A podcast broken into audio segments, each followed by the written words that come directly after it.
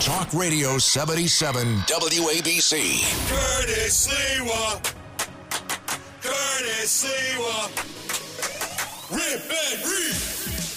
Check this out. This is the Rip and Read featuring Curtis Sliwa. Talking about Now to the Bernard McGuirk studios of 77 WABC and Curtis Sliwa.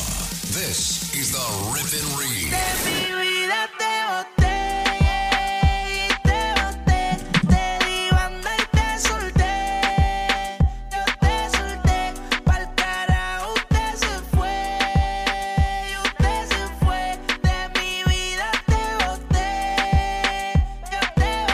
Well, well, long, wrong way, Lou Rufino, Curtis Sliwa, and the Guardian Angels in the Eye of the Storm.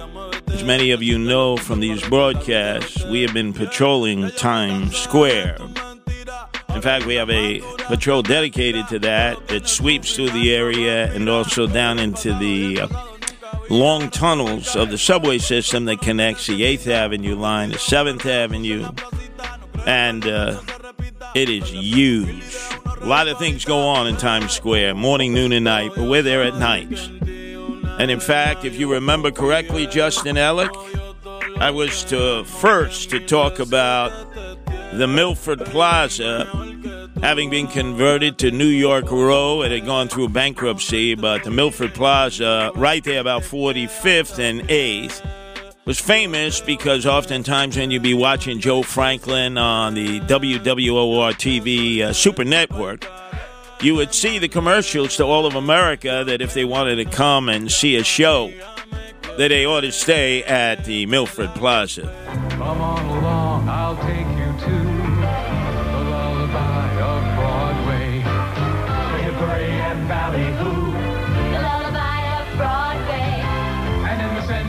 of it all, is the Milford Plaza. Stay at the Milford Plaza Hotel with cocktail dinner and breakfast for $43 per person. Discover why we are the lullaby of Broadway. the Milford Plaza is the lullaby of all Broadway.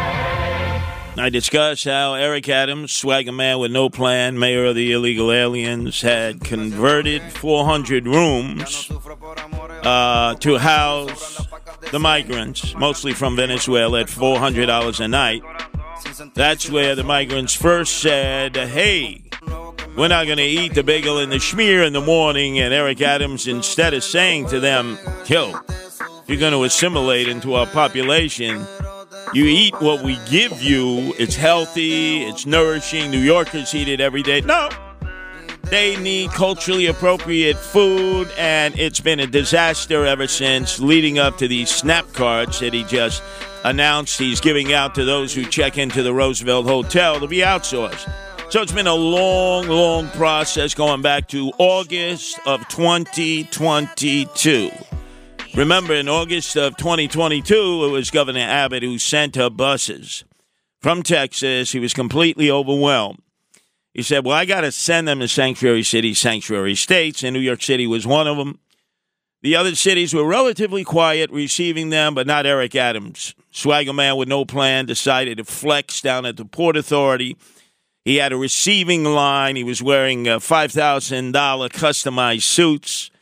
He was joined at some point by Cardinal Dolan, who was saying, Give us your tired, your poor, those who need a place of their own. And then I began to inform you that a lot of the monies that were being used to transport these illegals were actually Catholic charities. Nothing from the collection plate on Sundays in the church, all from Joe Biden's federal administration that was funneling money to NGOs like Catholic Charity, the largest, other religious and non religious organizations that were making money hand over fist. This became human trafficking because there's a lot of money on both sides of the border to the coyotes and those, the narco, uh, narco gangbangers who uh, transport them. They make more money now transporting uh, humans than they do. Uh, uh, bringing uh, fentanyl and other drugs over the border, human trafficking on both sides is an enormous business. And so we've kept you uh, pace every step of the way. Two weeks ago, we indicated that based on our patrols, we noticed that a lot of the young men who were hanging out by day on 42nd Street outside of what used to be the biggest McDonald's in the world, right between 7th Avenue, 8th Avenue on the south side before you hit the Port Authority on 8th Avenue. Was the world's largest Mickey D's. And having been a former McDonald's manager, I explained to everybody hey, they never made a penny. Uh, McDonald's Corporation, Oak Brook, Illinois, that then moved to Chicago, never made a penny in that McDonald's, even though it was the world's largest. It really had it there for the signage. They sold products, but they really didn't make money. And it was worth it to them. And then the lockdown and pandemic came, and it wasn't worth it any longer because few, if any, tourists were coming. Traffic was down to uh, just a small number of people. So they closed that Mickey D's. And then when uh, the migrants started coming in, one of the first locations that Eric Adams' administration looked to house them was in that old Mickey D's. Many of them single able bodied young men of military age with nothing to do, nowhere to go, mostly Venezuela. And I have posted videos as uh, we've uh, patrolled the area, walked around the area, and for the most part, at first, it was pretty cool, calm, and collected, getting a lay of the land. Some of them would be uh, smoking weed. Uh, that's uh, been decriminalized. They'd be drinking cerveza, but most of them just trying to figure out what the hell they were going to do here. And they began to see that Americans were shoplifting, boosting products, pickpocketing, getting into fights, no arrests. This is Alvin Bragland, Manhattan, where Eric Adams, a brother in solidarity uh, with Alvin Bragg, will never name or shame Alvin Bragg because let's face it, He's afraid of getting indicted and possibly having to go to jail for political corruption from the U.S. Attorney of the Southern District and the upcoming trial of uh, his appointee to the uh, as commissioner of buildings, who is uh, Eric Ulrich, who owed six hundred thousand dollars in gambling debts to the Bonanno crime family. So he's extraordinarily cautious. But basically, whether you're a migrant, whether you're an American, whether you're a a tourist, doesn't matter who you are. If you commit crimes in the borough of Manhattan, nothing happens to you. And I think increasingly the migrants, especially the Venezuelans, uh, whose numbers uh, were larger than any other migrant group, determined that, hey, there's money that could be made here in criminal activity. Not all of them, but some of them. And they've been going to town. It's been they've been feasting on Times Square. They've been going in and out of the stores. They've been jostling, pickpocketing. They've been doing it on the, the subway platforms at both the uh, A train, the C train, the E train on 8th Avenue, the 2, 1, and 3 on 7th Avenue. And they've been caught. Many of them over at, uh, they take the shuttle to Grand Central. They're on the platform, the 4, 5, and 6. And they've been caught. And then naturally they get cut loose because they're untouchables. So I'm not telling you anything that I haven't told you over weeks and weeks and weeks. And then last week, at an appearance on the Sean Hannity show, I said, we're going to have to crack down because it's obvious the police have been given orders from one police plaza headquarters uh, that the migrants are untouchables because they were invited here by Eric Adams, who said that he would give them all the amenities that they didn't even get in their third world countries or couldn't even be provided by their mothers. And the Venezuelans have been extraordinarily aggressive. And you saw what they did to our brave police officers, two of whom got the beatdown of their life. Uh, they've made some arrests uh, since, uh, but they're a dollar short and a day late. And they really have not done their uh, intel work as we have. So what happened last night is we're doing a live hit with Sean as we had done a week ago, and I'm giving an update. And all of a sudden, the Guardian Angel spot guys, three of them. One of them with items that he had obviously just taken. They all had the tags on them, baby clothes sticking out of his backpack. He was given beef as the Guardian Angels moved in on him. His other two buddies backed off. They gave us beef at first.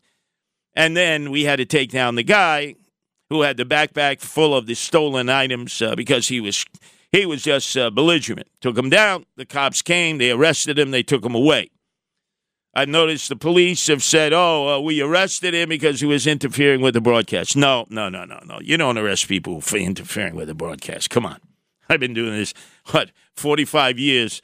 Uh, our 45th anniversary, anniversary of the Guardian Angels will take place on February 13th. I've been involved in many situations where people have tried to bogart an interview, have uh, interfered, and they don't get arrested. That's ridiculous. The cops arrested him and said we're going to get him, Going to check him on the shoplifting charge, obviously assault. They took him away. The other two guys walked away. And we went back to the business of what we've been doing, which is patrolling the area because it is completely out of control. As a result, I noticed in some of the comments, uh, Justin Ellick, they're calling me a xenophobe, they're calling me racist, a gang, uh, beating down uh, these migrants. Uh, notice that if you look at the picture of the guardian angels, it's um, interracial.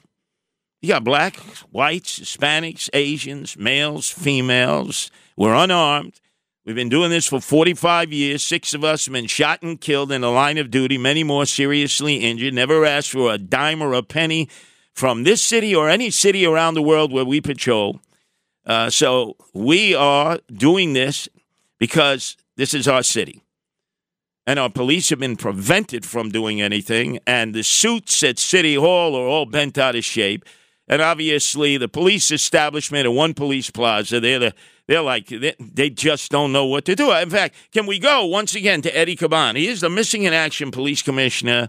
I don't know, he's usually out of town describing uh, a group that they busted up in the Bronx uh, with connections uh, to Venezuelan gangs. And listen to how out of touch he is and the NYPD. They're essentially ghost criminals.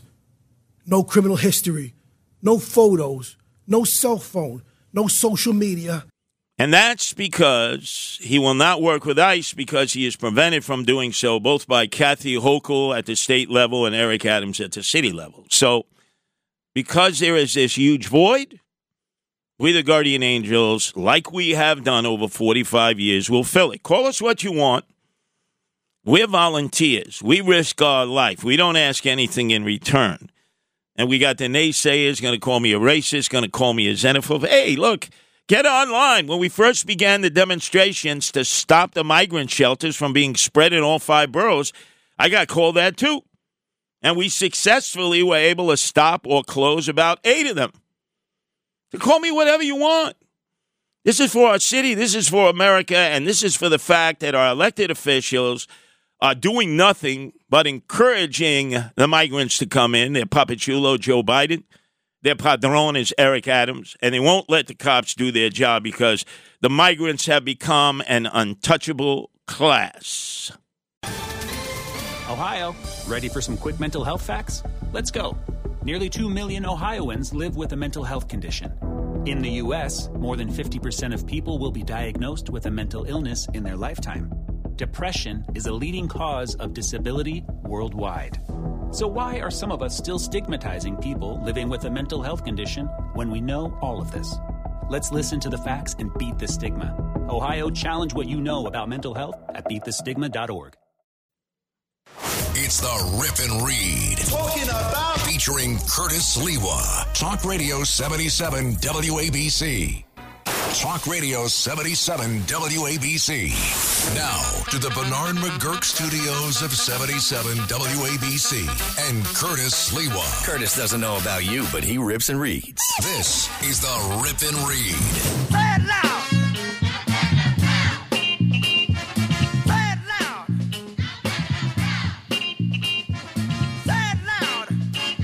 All praise to uh, Nancy Sliwa, who joins me on the Rip and Read Tuesdays and Thursdays for a full deep dive into the issues of the day. She's an e attorney and also now joins me on Sunday nights after Andrew Giuliani is on with me 8 to 9, and then Nancy's on from 9 to 10. And she does the deep dive. But last week, Nancy, you provided to our audience exclusively a video with audio of Eric Adams uh, at a mostly black uh, citizens uh, group meeting in Brownsville on Stone Avenue. What was the date uh, of the time that you provided that uh, to our audience who got a chance to hear it for the first time? Well, this was one week ago today that he gave that um, community board meeting. So in the late afternoon, early evening, he was in Brownsville, um, you know, giving one of his uh, biweekly or you know twice a month meetings, and he was speaking to the the group at Brownsville. Yes, and uh, you heard it first here at WABC. It has now gone viral. Uh, what is the latest headline uh, on uh, Eric Adams based on your video that uh, you shared with us that nobody else had at that time uh, a week ago. Eric Adams blames political problems on race, compares himself to Jesus, quote, that's why people are hating on me. That's why you got to listen to the Rip and Read. We are always breaking news. Uh, let's review for some of you who weren't listening or you weren't able to listen. What some of those statements to a mostly black audience was of Eric Adams, who would never have made that at his weekly press conference, or to a more mixed audience of city residents. Here, he's talking about how this is chocolate city. Look at my look at my deputy mayors. First deputy mayor Sheena Wright. Deputy mayor, stand up, stand up. They need to see you. Deputy mayor Williams Isom. Deputy mayor Meera Joshi. Deputy mayor Almanzar. Deputy mayor Maria Torres Springer. Have you ever seen this much chocolate leading the city of New York? Mm. You imagine when I was running against Eric Adams if I had said, you know, if you were like Eric Adams, it's going to be Chocolate City, USA?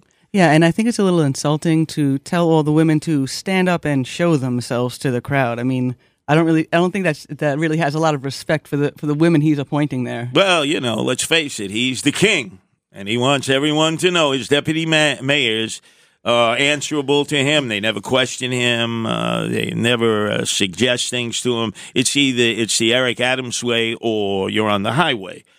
Then he was saying that's why everyone is hating on me. That's why people are hating on me. Now, naturally, I lead the uh, Haters Club. Remember, Dave Chappelle did that bit about the Haters Club? Yes, So I might as well be Dave Chappelle on this Curtis Sliwa Haters Club because he gives us so many reasons to hate this guy. He's basically invited in these illegal aliens. Uh, he's given them things that even our homeless, our emotionally disturbed, uh, our veterans who happen to be homeless or emotionally disturbed don't get. You know, he's selling himself short. It's not just one reason people hate him. There's a whole lot of reasons. And he's trying to figure out why so many people hate him. You trying to figure out why they're hating on me? They're hating on me because those who, how many of you go to church? Oh, oh. Now, you know, whenever he's before a predominantly black audience, as he's done before, when he said 30 years ago, God woke him up in a cold sweat and told him that he would be mayor of the city of New York on, uh, would be sworn in on January 1st of 2023. Well, well maybe that was, that was a precursor because he was trying to figure out if he started pass, passing around the, the donation basket, how it would be viewed. But he does think that he is Black Jesus because he does what he typically does to a predominantly black audience, a mostly elderly women. He does his religious revival routine where you think he's a holy roller on the stage talking about Jesus, except in this case, he equates himself as being the black Jesus. Ma'am, this is a Matthew 21 and 12 moment. Jesus walked in the temple. He saw them doing wrong in the temple. He did what? He turned the table over. I went to City Hall to turn the table over. Is that because he thought there was money underneath the table? I mean, he's so corrupt. He, he's he's got a Damocles sword hanging over his head that he could literally be locked up any moment by the U.S. Attorney of the Southern District for political corruption, and he's the one who goes in like Jesus to the temple and throws out the, the money exchanges, the money lenders. The, the last refuge of the scoundrel, quoting the Bible. exactly. And then he decided to take a shot at Rudy Giuliani, Michael Buttigieg. And who did we get after David Dinkins? Giuliani. It was a setup for a setback. That's what it was. A setup for a setback. Now, what he does, and remind the audience that at the time he was a registered Republican. He was supporting Giuliani for mayor against the guy who now he claims is his mentor, David Dinkins. He was quoted in the Daily News as saying, Rudy Giuliani is a law and order mayor. David Dinkins, uh, I like him, but he's soft on crime. And yet he doesn't bring any of that up. Can I hear that cut one more time, please? Because this is this is a cut that anybody who has any knowledge of Eric Adams, going back to his days with Screwy Louis Farrakhan in the '90s and using the Nation of Islam to collect signatures so he could run against Major Owens, who was the Democratic congressman from Bed-Stuy in East New York knows this guy is a fake, phony, fraudulent Fugazi because he was a Farrakhanite at the time. And who did we get after David Dinkins? Giuliani. It was a setup for a setback. That's what it was. Hmm. And then he began to um, um, what were we, embellish it because now it was all about he's a victim like David Dinkins is or was a victim when he was running for mayor and he was mayor. And so I know that many of you may stand around and say, well, you know Eric, we don't like this, we don't like that. We don't. I got it. I got it. I got it. That's the same thing they did to David Dinkins. You heard that. yeah, I still don't know what they did to him, but apparently it was bad. Well, he was a lousy mayor. There was over 2,000 murders, 10,000 unsolved shootings. Uh, he almost never left Manhattan. And you're saying the city did that to him? Yeah. Oh, okay, gotcha. Yeah. Gotcha. So I guess Eric Adams, uh, his brother in solidarity is David Dinkins, right? No longer with us. Nice guy if you knew him, but an empty suit. Very much like Eric Adams, he wore very expensive attire, but not $5,000 customized suits. And then he went on to talk about what happened to Dinkins and how it's happening to him now. And you know what happened with David Dinkins? They wore him down so much that black folks didn't come out to vote. They said, you know what, we, we're not coming out. They just beat him and wore him down over and over and over again. Now, he's telling a revisionist story. When you do the analytics of the second election, Giuliani Dinkins, because I was with Giuliani first time, and the second time, first time he lost to Dinkins by about two percentage points. Second time he beat Dinkins by about two percentage points. So, uh, Nancy, I did the analytics, and everybody said, "Oh, Giuliani won the second time because Guy Molinari, the borough president, had a plebiscite on the ballot for secession for Staten Island, and of course, more people come out to vote." That is correct. But the real analytics were that, especially when you went to Southeast Queens, predominantly black, moderate uh, income folks, they were Dinkins supporters. The second time around, they didn't come out to vote because they were disappointed in Dinkins. They did not vote for Giuliani. They just stayed home and didn't vote. Yeah, well, I mean, clearly Eric Adams isn't into telling an honest narrative of any situation. Well, remember, he's figuring his complexion is his protection. Why not? It's worked so far, right? Very well, very well. He chastises anybody. He plays the race car whenever his back is to the wall. But But he, he does have a very low, uh, low rating among the voters, though, so he's not doing a great job at it. yeah, 28%, the lowest poll rating of any mayor since polls were taken, lower than John Since Lindsay. polls ever existed. Right. Lower than Abraham Beame. You couldn't go any lower than him. Lower than David Dinkins, his mentor. Lower than even Bill de Blasio. Oh, this is getting bad. Oh, man, it's a bad. But when all else fails, talk about your roots. Brownsville, Brooklyn. First women police commissioner of color. First Spanish speaking police commissioner. First Spanish speaking uh, uh, correction commi- co- co- commissioner. Go through the line of what we're doing in two years. That's right, because that's how we do it when you're from Brownsville. Oh, here it is, and I knew I knew his closing line would be from the hip hop mayor exactly what I predicted. So here we are, in the place of my birth. People can say what they want, but you have a mayor from Brownsville. Never ran and never will. Oh, please, so tired. By the way, Mrs. Sliwa, long before I met you, I lived on Osborne in Hegeman from 1974 1976. Probably the only white person in Brownsville at that time. I think I learned. Actually, I I lived there longer than he did. He was birthed there, yes. I don't know Van Dyke or Lindsay Projects, and his mother took him and his brothers and sisters to Southeast Queens. So you're saying you have more Brownsville cred than he does? Yeah, I remember moving in in Mezuzah on the door. That's when uh, Jews basically were the majority of the population, and then they fled, and then it became mostly uh, black with some Hispanic. But the real strong statement he made and why things are so chaotic within the police department, why they don't seem to be able to get orders from headquarters, the cops out there feel like they're leaderless is what Eric Adams uh, said to that crowd about who the real police commissioner is. And every other mayor had to turn to their police commissioner and say, hey, I need you to figure this out. I don't have to turn to my police commissioner to say, I need you to figure this out. Now you know why we're in the mess that we are. Yeah, he just talks to Robbie the robot. Not only that, Bloomberg, who knew nothing about the streets, had Ray Kelly, the longest serving police commissioner, who also served for David Dinkins.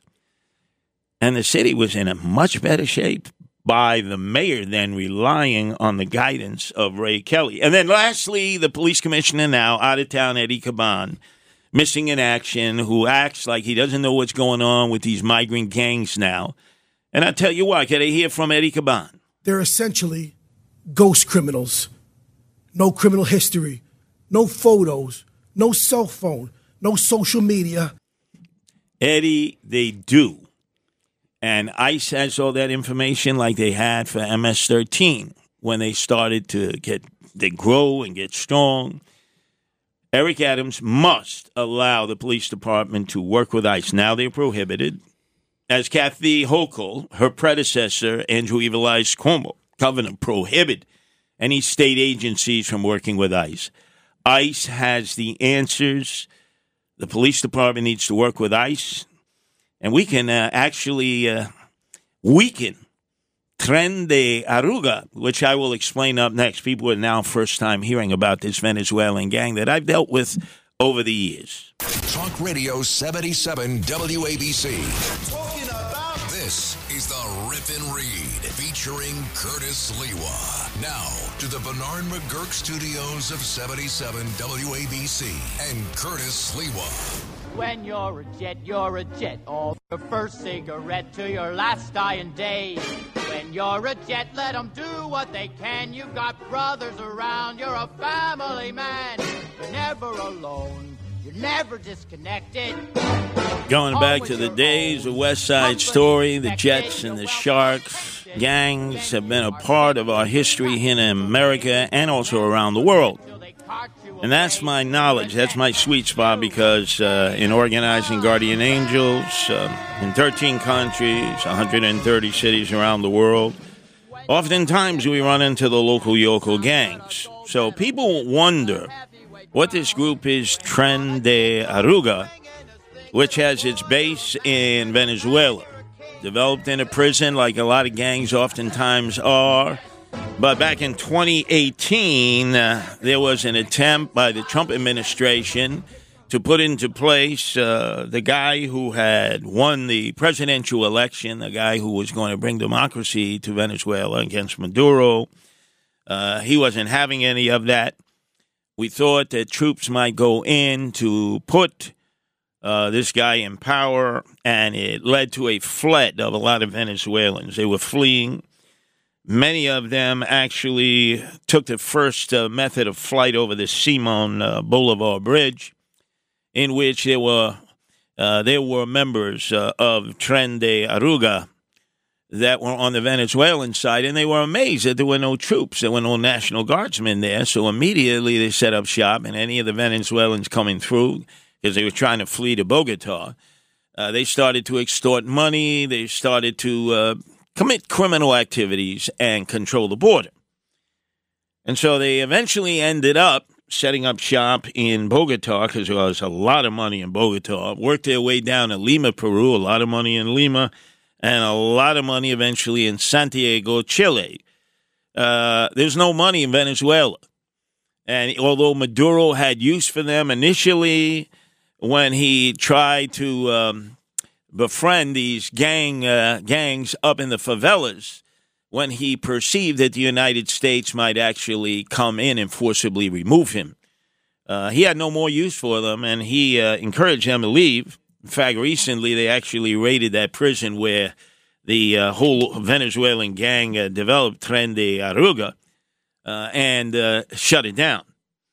So you got them spread all over South America, and from uh, guys who would simply do what a lot of street gangs would do uh, through fear, through extortion, uh, through controlling sex workers. In fact, you go to Lima, Peru right now, most of the pimps uh, are these Venezuelan gangbangers. Uh, their torture, their homicide uh, ways sort of made them resemble MS 13 in El Salvador, though MS 13 actually started in Los Angeles. uh, because the Mexican gangs were preying on the El Salvadorians when they had escaped the civil war there, and they organized a gang to protect themselves, and then eventually did what all gangs do, and they preyed on their own. So these guys are now based uh, in Peru and Chile.